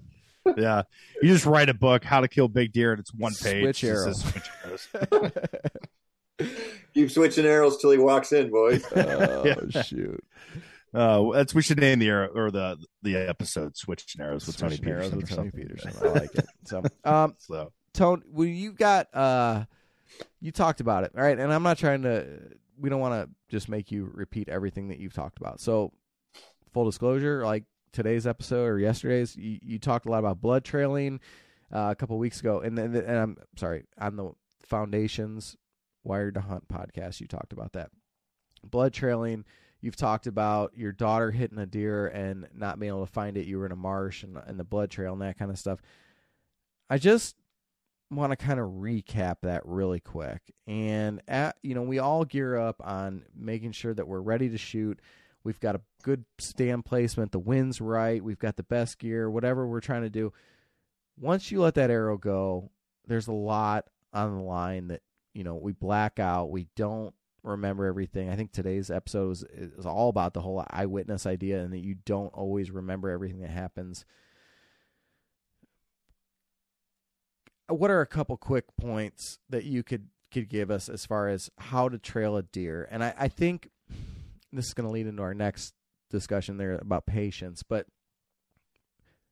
in my my mind it's like oh shoot i got i hit that deer everything's good to go let's get down right now and start going. Right, let's find that deer. We, we can all celebrate, crack a crack a beer, send pictures, post your Instagram, whatever. But like, it's not that easy. You still have to wait, right? Um, and I guess I don't know. I, I, I what I'm trying to ask is is what are some proper steps to go about after that shot and and and what do you do and what have you learned over the years as far as what's going to work out best in the long run? Uh, I think that one of the most important things right off the bat when you shoot a deer is to understand that a lot of the things you think about it you got wrong. Like we we don't like to admit this, man. And like it's the same thing when people miss. It's always because there was an unseen twig or the deer jumped the string or what. It's never because I flamed out because I got buck fever really bad and I just drew back and shot. Like or doe fever. We, we whatever doe fever, fawn fever, buck fever. I don't care. We always do that. And when it comes to blood trailing, or sorry, when it comes to you shoot a deer, and it's like in your head you go, okay, that buck was quartered away he was standing right there by that pine tree. Arrow looked a little back, but pretty good. His reaction was this mule kick or whatever. You like you feel you got all this stuff, and then you go down there and you find your arrow and you go, oh, okay, it's covered in guts or it's covered in this, or I don't have an arrow here and there's just little drops of this kind of blood and I expected lung blood. And what happens is we talk ourselves into things all the time. Like I must have had this right, even when the evidence shows you you didn't. And the thing about this stuff is like people sit there and they go, you know, if you liver hit them, you got to wait X amount of time. If you did this, you got to do this. If like like it's hard and fast rules, and you go out and get on, get yourself on a couple hundred blood trails in your life, you go, there's no absolutes in this stuff. You know, like I I shot a buck a couple years ago in North Dakota that was on super red alert. This was a big public land buck, and the, when I drew on him, my top uh my top limb hit these these oak leaves, you know, these dried oak leaves. So he heard it and he was like, he was keyed up. It was dead quiet. And I shot him and I was like, I think I freaking drilled him, but he took off like a greyhound. And in my head, I'm like, that was a double lung, quartered away, big buck, 20 yards. Like, this is over.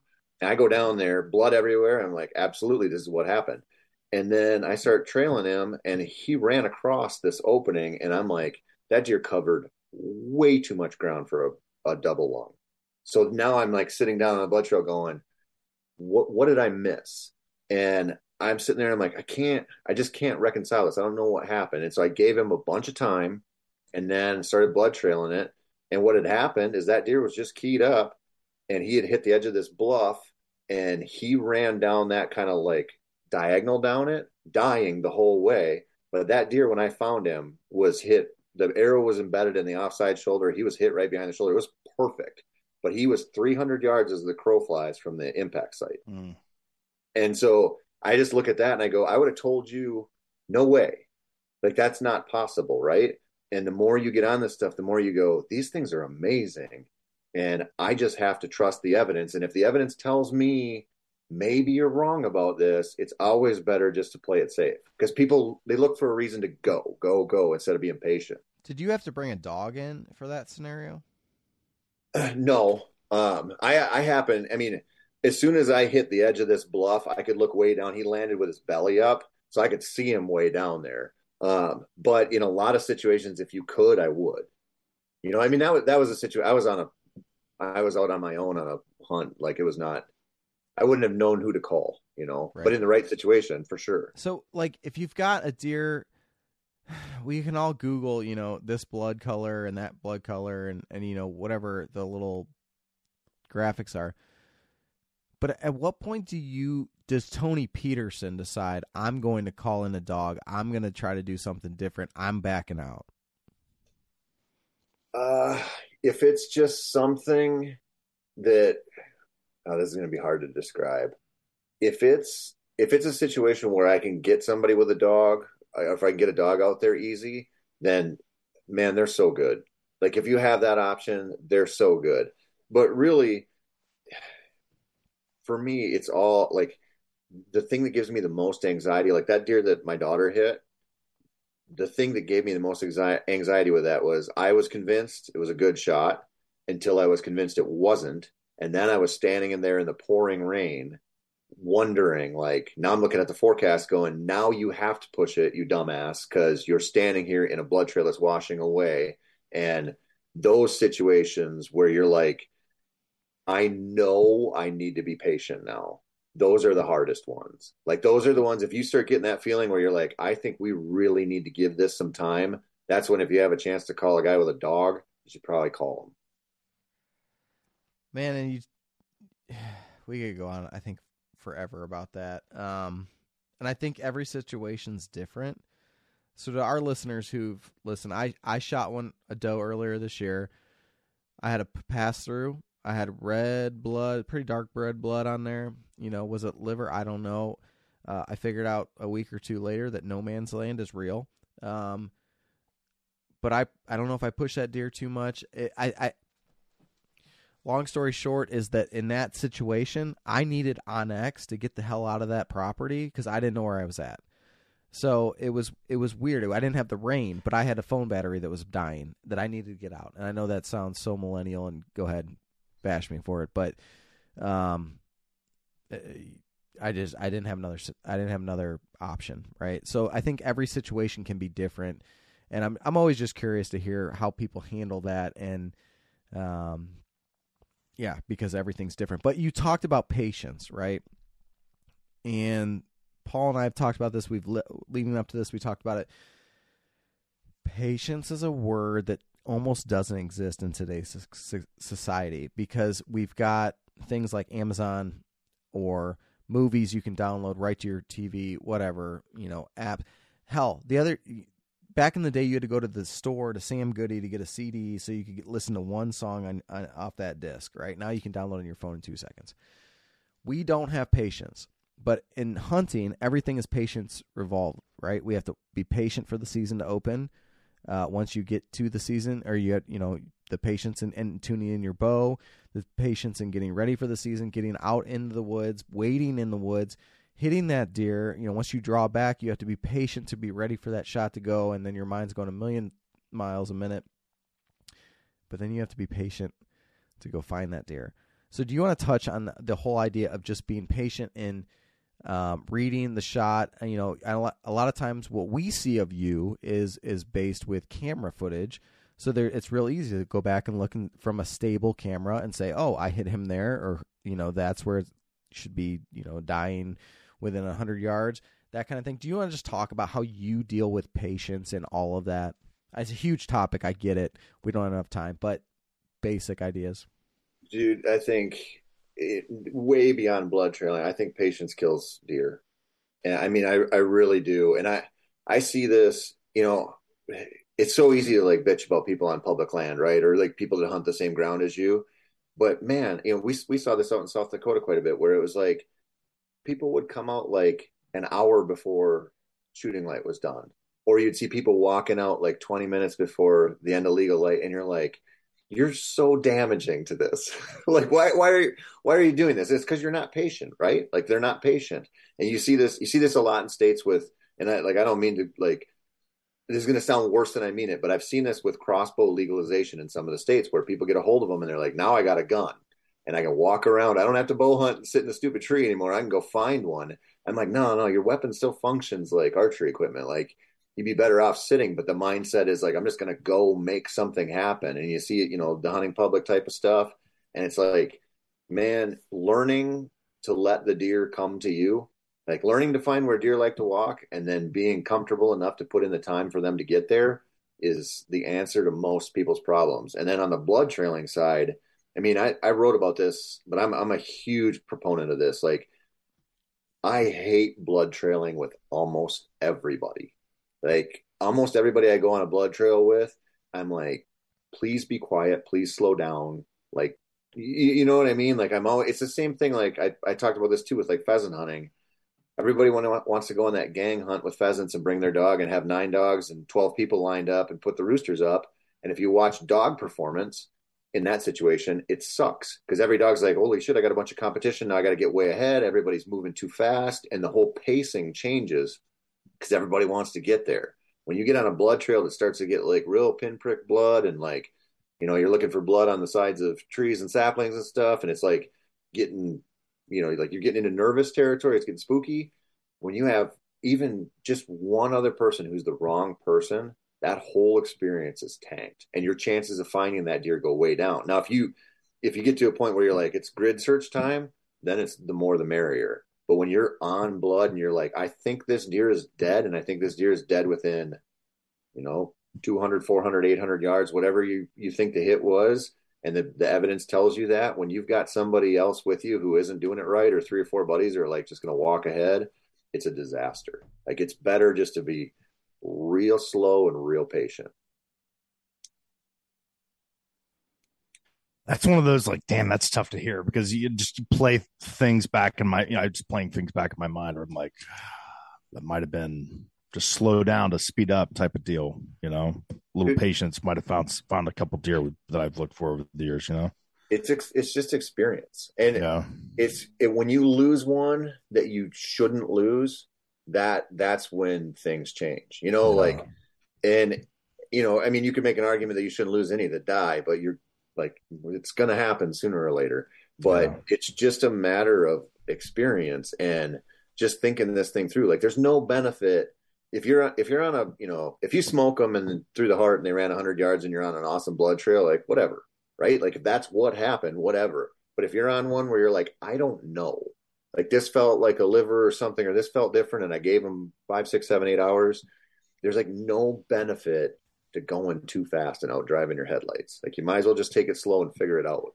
Tony, you just said something there that really hit home, and it, and it's the idea of you don't really know it till you've been through it, type of thing. And I think, all right, we're gonna get philosophical, Paul, but that's a life lesson, right? And it, and it doesn't matter if you had a loved one that went through something that was, you know, sickness or whatever.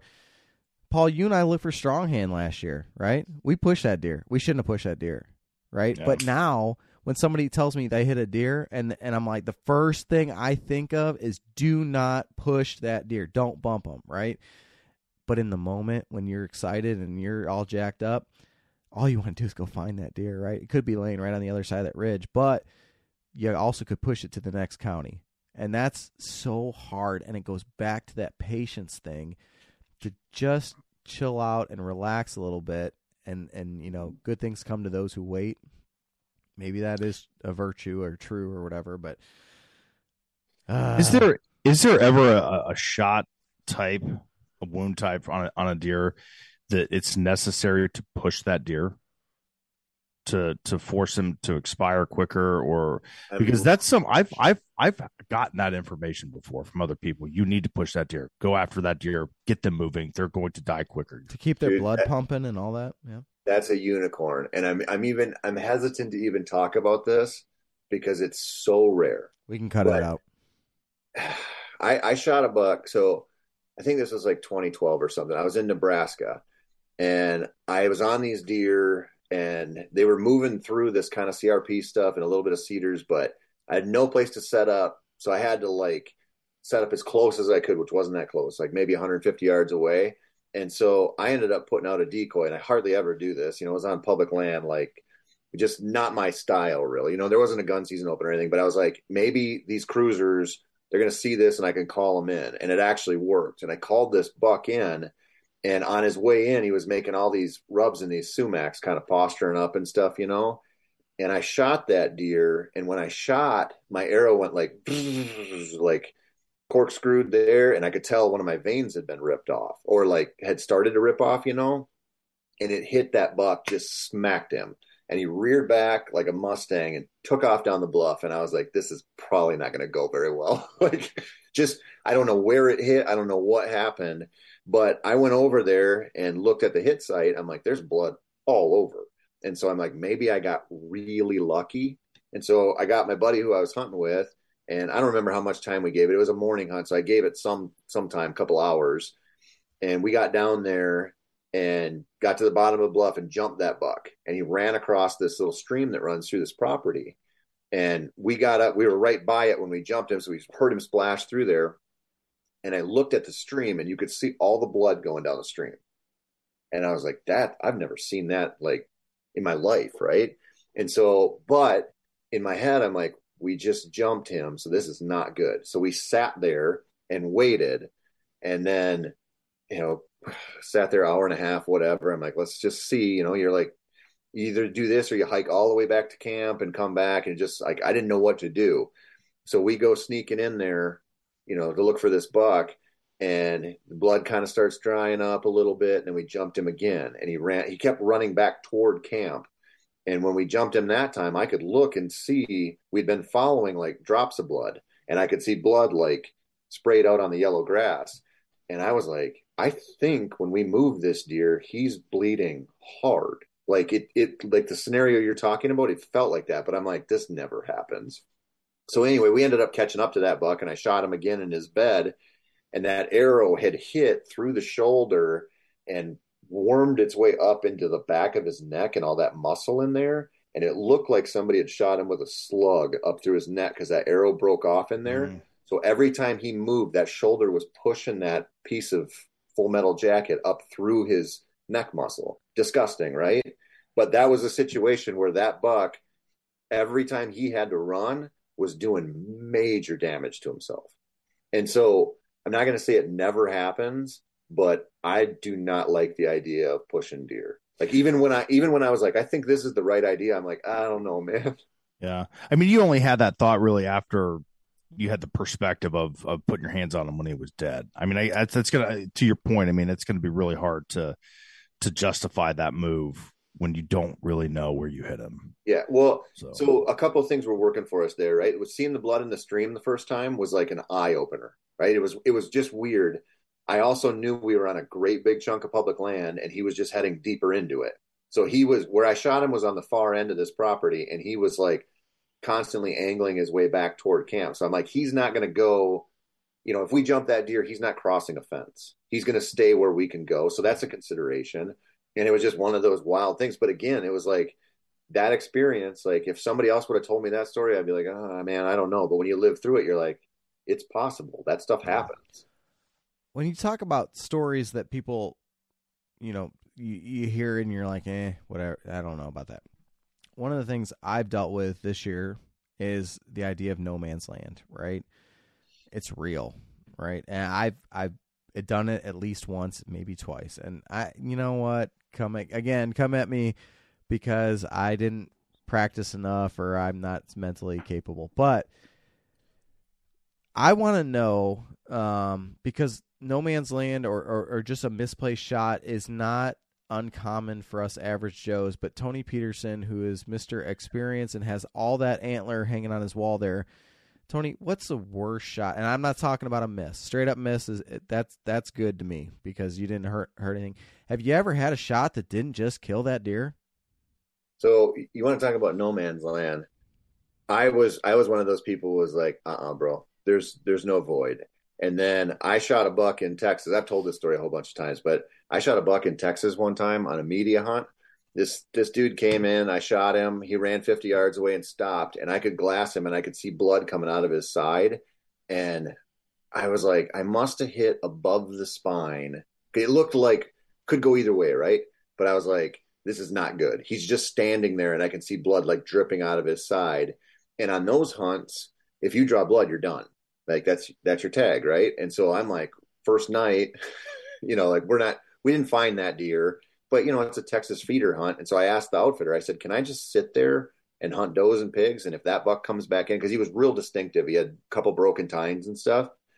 And he goes, "Yeah, you know, go ahead." So the last morning of the hunt, I'm sitting there in the dark. They drop me off, and under the moonlight, you know, and I I have deer like down there. It's just a different world. Like they're waiting for that feeder to go on. It's like stupid, right? And I've got these deer walking around in the dark. It's like I can kind of barely glass them and I'm like, I think that's the buck. And it gets lighter and lighter and lighter. And I'm like, that's the buck that I shot. And so I ended up getting to shoot that buck when he when it got light out and he walked past me. And when I butchered that deer, when I brought it back, he had first off the amount he had healed from getting shot with a three blade muzzy through his ribs was incredible. Like it was so it was two days later. You could you could look at it, it looked like it had been sutured up. And when you pushed on it, it would split a little bit and blood would come out, but it was like healed. Like I mean, it was it was an incredible level of healing for two days from getting an arrow shot through his chest. And then when I opened him up, that arrow had gone high through the ribs, but under the spine, passed completely through and didn't kill him. He was there feeding two days later. So, so it can happen. No man's land is real. Yeah. And it, it's amazing. I mean, the, the the problem with it is is like you so rarely get that chance right like you so rarely get the chance to like i think this is what i did and then two days later you know what you did so a lot of times people backstrap them and they think it's void spot you know or they hit shoulder and they think it is, or you, you know what I mean? Like sometimes it's not that hit, that like kind of specific hit, but it can happen. It's it's so tough when that happens, man. I mean, we've we've all we've all done it, and, and it's just frustrating as hell. You feel terrible, and uh, I don't know. I'm still waiting on some redemption. I, I had a, a, really, you know, just kind of unfortunate, uh, you know, archery hunt a couple years ago on a really, really good mature buck that would have been the biggest one that I've ever killed. And uh, I don't know. I, I, think I think I did everything wrong after after the shot, and uh, it still bothers me to this day, honestly. So, but you learned, right? Yeah. That's that's the, that's what we're talking about. You learn through all this stuff and yeah, move on. Yeah. I mean, so, Andrew, you have anything else? Good, Tony. Tony, what do you got planned uh, hunt wise for the rest of the year? It sounds like you've got uh, a ton of stuff coming your way. Uh, I'm gonna take my other. I got one daughter that killed a, a buck this year, and the one that hit the one, and that that one that she hit, we actually just started getting pictures of it again, which is oh, so it survived. Wow, yeah, awesome. I, you know, my my impression of that when we were blood trailing and then we jumped it, I was like, it was way too far forward, and you could see it on the pictures. Um, but he's he's still out there, which is awesome. So good. That makes you happy because you don't get proof of life very often. Yeah. so anyway, we're going we're going back for a little redemption as well uh, this weekend, and then I haven't decided yet, but it's really bothering me that I still have that South Dakota tag in my pocket, and I left that big buck down there. So I might next week skip out for a few days and go battle it out with the pheasant hunters and see if I can I can get a deer down there, and then it'll be Minnesota and Wisconsin, and then I'm going to be chasing roosters. So yeah, there you go. So to to end this show, Tony, give us one non quota space fact to end this episode. Oh man, where do we even? Hey, just but, hey, you want to know what? But I don't want to. I don't want to steal your thunder. My six-year-old told me the other day that the our Earth revolves around the sun. So don't take right. that one. Okay. He's actually right. So, do you know how big space is, guys? No idea. Absolutely how no big? idea. So, do you know how close the sun is to us? Did your son tell you that? Yeah, he he's got pea brain. No. 93 million miles. Okay. Okay. Pretty far, right? Yeah. You know what the next closest star to us is? Oh God, I, am gonna just throw out. An, I'm gonna say a trillion miles. No idea. Andrew, I guess five light years, whatever that is. I don't even know what the next closest star is, let It's alone so- how it's- far it is. it's almost five light years.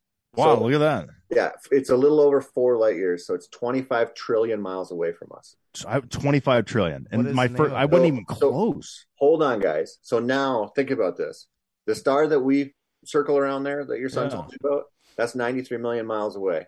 The next closest one to us is 25 trillion miles away. That's insane. And just think, we can see those stars in the in the sky. That's amazing. and That is how does that amazing. star affect deer movement? Uh, just as well as the moon does. There you go. Just as well as the moon does. Tony, thank you so much for uh, for your time today, man. For your knowledge, your experience, we really appreciate you. And uh, hopefully, we can get you on for episode four at some point. So, yeah, I got to beat Gage here. I love Yeah. him, but listen, fair, fair enough. Gage Hall, we told him your story. Uh, yeah, you, you, our two three time interviewees, Tony Peterson, Gage Hall. So, Tony, thanks for your time. Appreciate Yeah, it, man. thanks, guys. Thanks. Good talk.